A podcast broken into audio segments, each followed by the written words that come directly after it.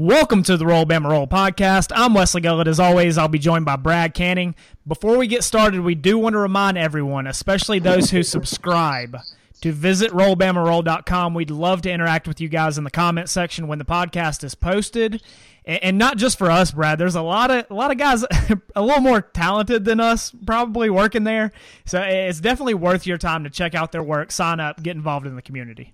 Yeah, I mean, and you no longer have to keep it in your head too. If you want to tell us how disappointing you are when you hear our jokes or things like that, come on out. Let's let's have a little laugh. Let's talk some shit. You know, let's have some fun here.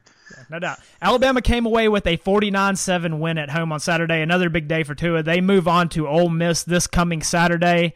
But first, this has been a significant, significant week for Alabama on the recruiting trail. The number one dual threat quarterback in the country, Bryce Young, decommits from USC, commits to Alabama. 24 7 Sports moved Bryce Young up to the number four overall player in the country in their latest update.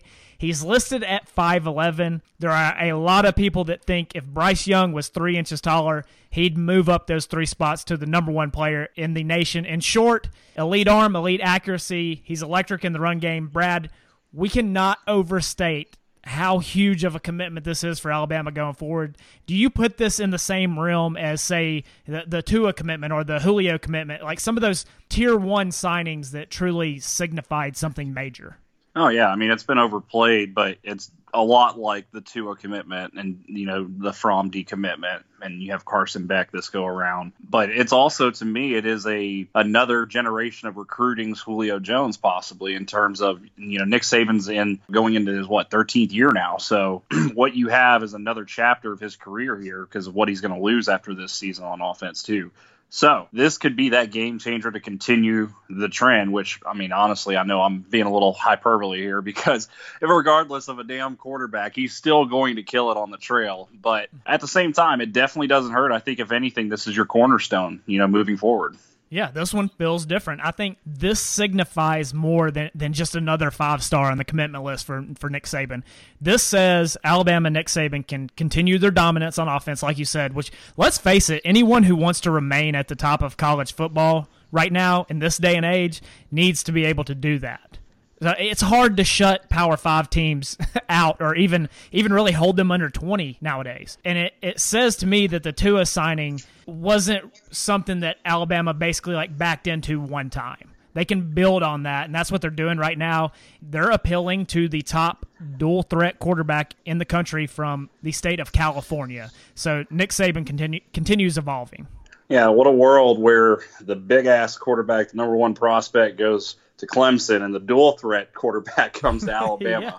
Yeah, for sure. Uh, Bryce Young plays for uh, Mater Dei High School in Santa Ana, California. They're considered the number one high school team in the country right now by both Max Preps and High School Football America. I've had the chance, Brad, to, to watch a couple of Mater Dei games this season. They play what is considered to be the toughest high school schedule in the country as well. And also, by the way, if, if you want to watch Bryce Young live, Mater Dei plays on ESPNU on Friday night. So set that to record or watch it live, however you want to do it. But uh, they're traveling across the country to play um, St. John's in Washington, D.C. But uh, just to give anyone who isn't familiar with, with Bryce Young an idea of what Alabama's getting, a few weeks ago, Mater Dei played Centennial High School in Arizona. Centennial is a team ranked in the top 10 in their state. Bryce Young played three quarters of football. He set out the fourth. His final stat line read as this 31 for 37, 528 yards, seven touchdowns. Mater Dei beat a top 10 Arizona team 71 to 21 let's just hope that's the the beginning of the top 25 trend. Uh, they they also played St. Francis a couple weeks ago. Well, we've talked about St. Francis mm-hmm. some on the show. Uh, I watched that entire game, and we've said Alabama's built a mini pipeline there. Of course, they, they signed Eyabi Anoma two classes ago, Shane Lee, Darian Dalcourt from the 19 class, and five-star defensive end Chris Braswell in the 20 class is committed to Alabama. They're a consensus top five high school team in the nation. They're ranked second in the country on Max Preps. I watched them look clueless when they lined up against Bryce Young. He threw for 247, rushed for 104. He scored four four touchdowns. They won 34-18. St. Francis, who by the way has a Power 5 recruit at every literally every single position on the roster, they had zero answers. There's not a soul on that field that looked like they belonged there with Bryce Young. Man, I'm telling you, you you're not going to do it to me. I'm not going to go ahead and start getting my hopes up for next year. like it, it's not going to happen. let me let me ask you this. Let me ask you this. And just knowing what we know Bryce Young and what everybody thinks of him, uh, he is an early enrollee. Assuming nothing changes and he he does sign and he ends up in Tuscaloosa, he'll be there for spring practice. I know it's early to start speculating, but there are a lot of people who think that he starts for Alabama next year. If you are an odds maker, do you make Bryce Young the favorite over the three already on campus? I think he's he, he's got to be even odds with Mac Jones.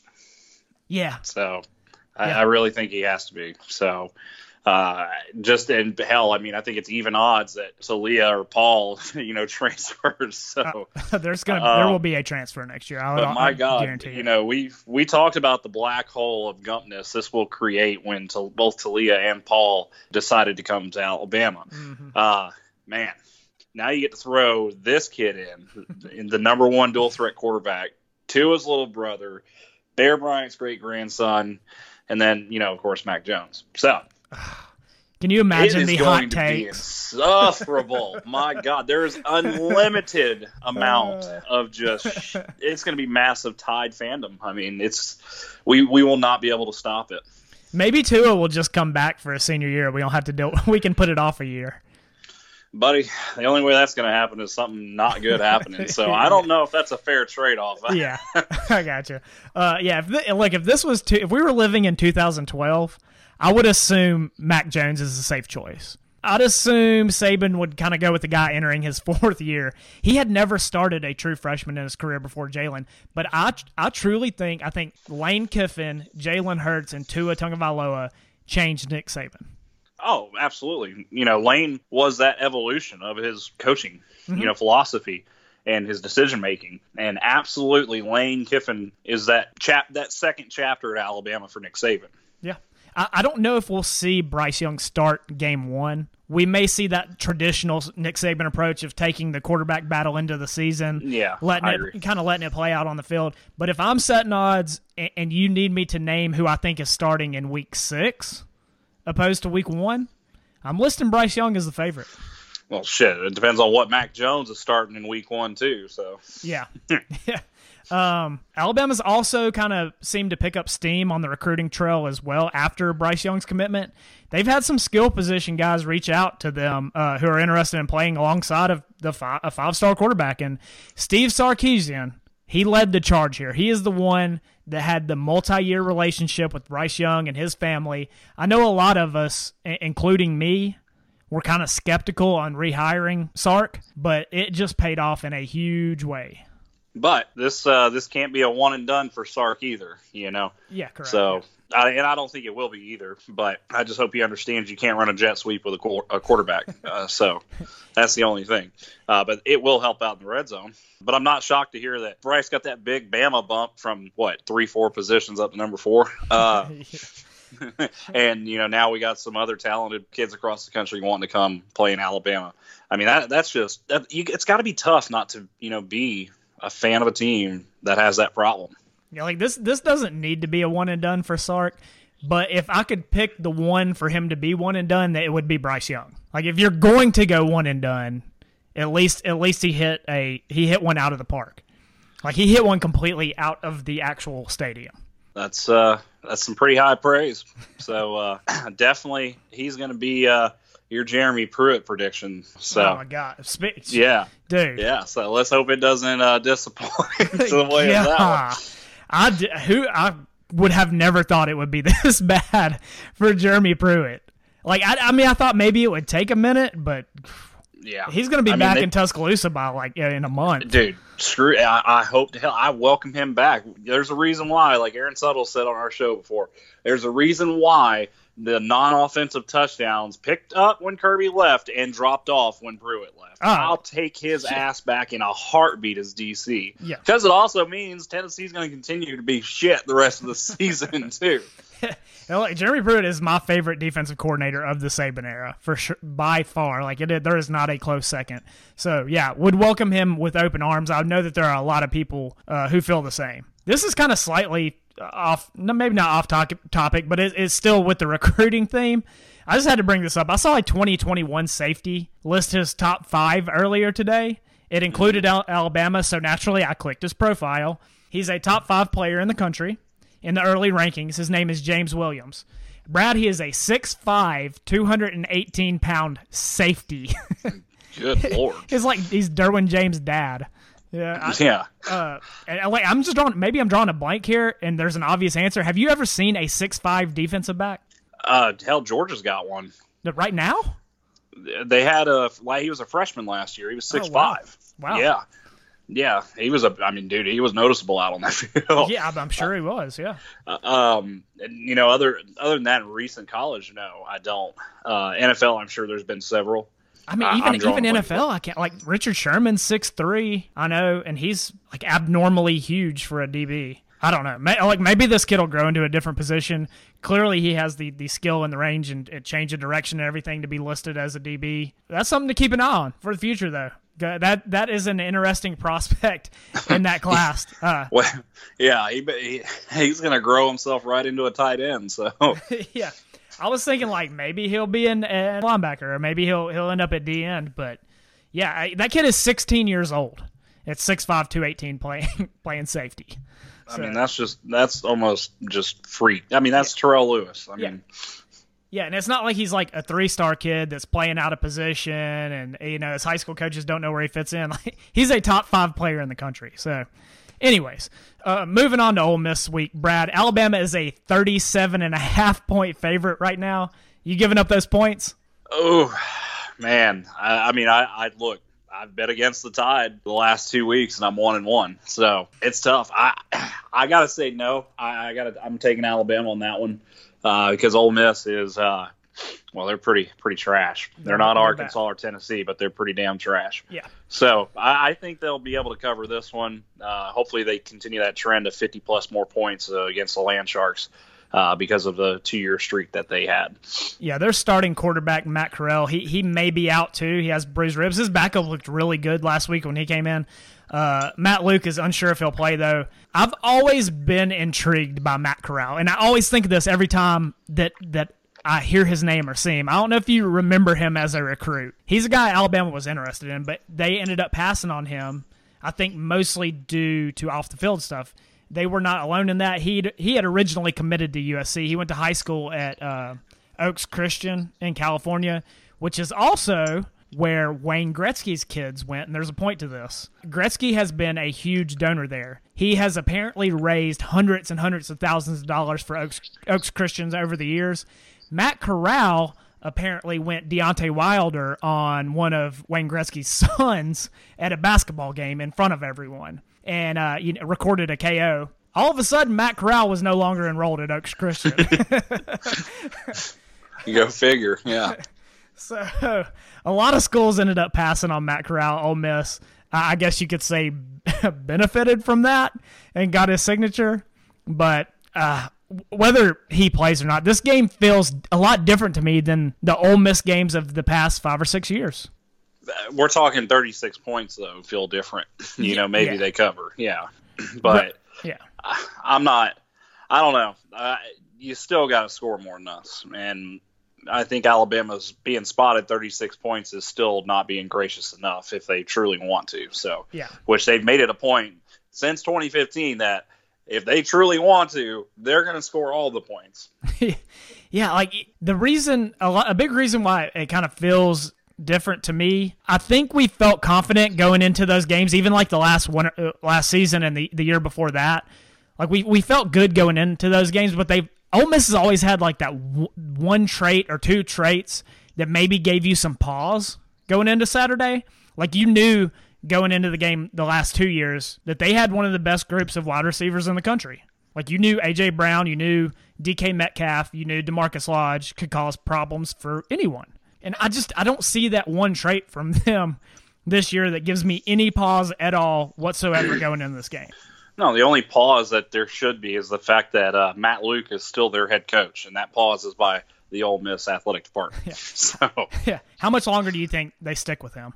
Another year, probably. Yeah. I mean, who the hell else are they going to get right now?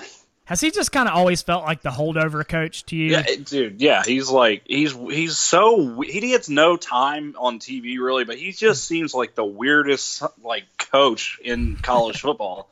Like seriously, like Dan Mullen's one thing, but this dude, I don't know, man. Like I would not want to be picked up on the side of the road by him. Maybe that maybe that's why they hired him. He's just like the quiet guy. They're just get get us past the Hugh Freeze saga, keep us out of the limelight, keep us above water.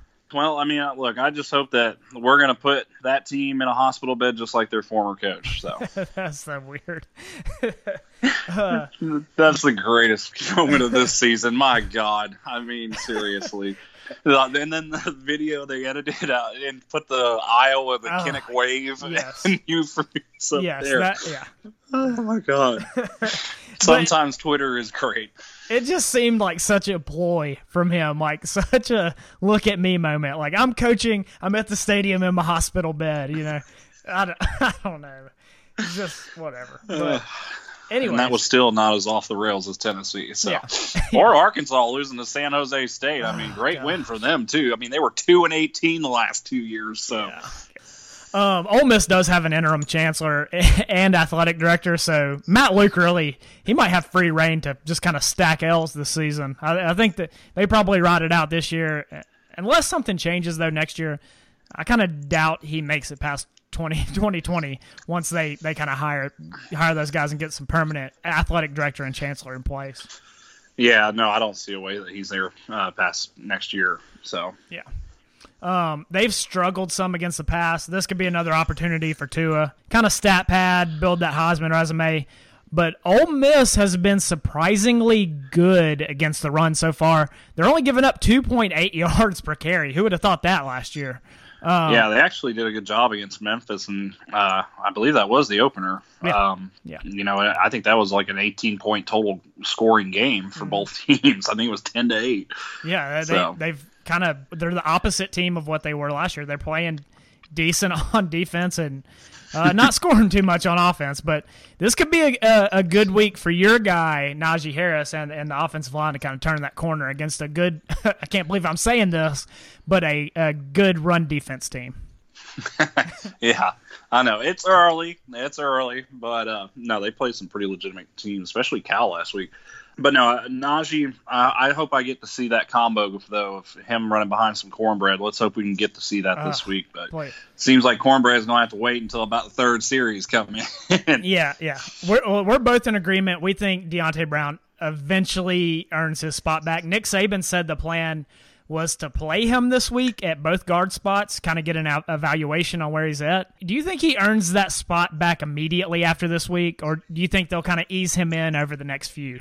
Well, I think they will, they would like to ease him in, but I think if he's where they would bare minimum want him to be at, and the rest of the offensive line still doing offensive line things mm-hmm. uh, of this season, he's going to be put in there pretty quickly. Yeah, it can't take them long for to, to let him kind of solidify that spot. Nick Saban said he's been injured though.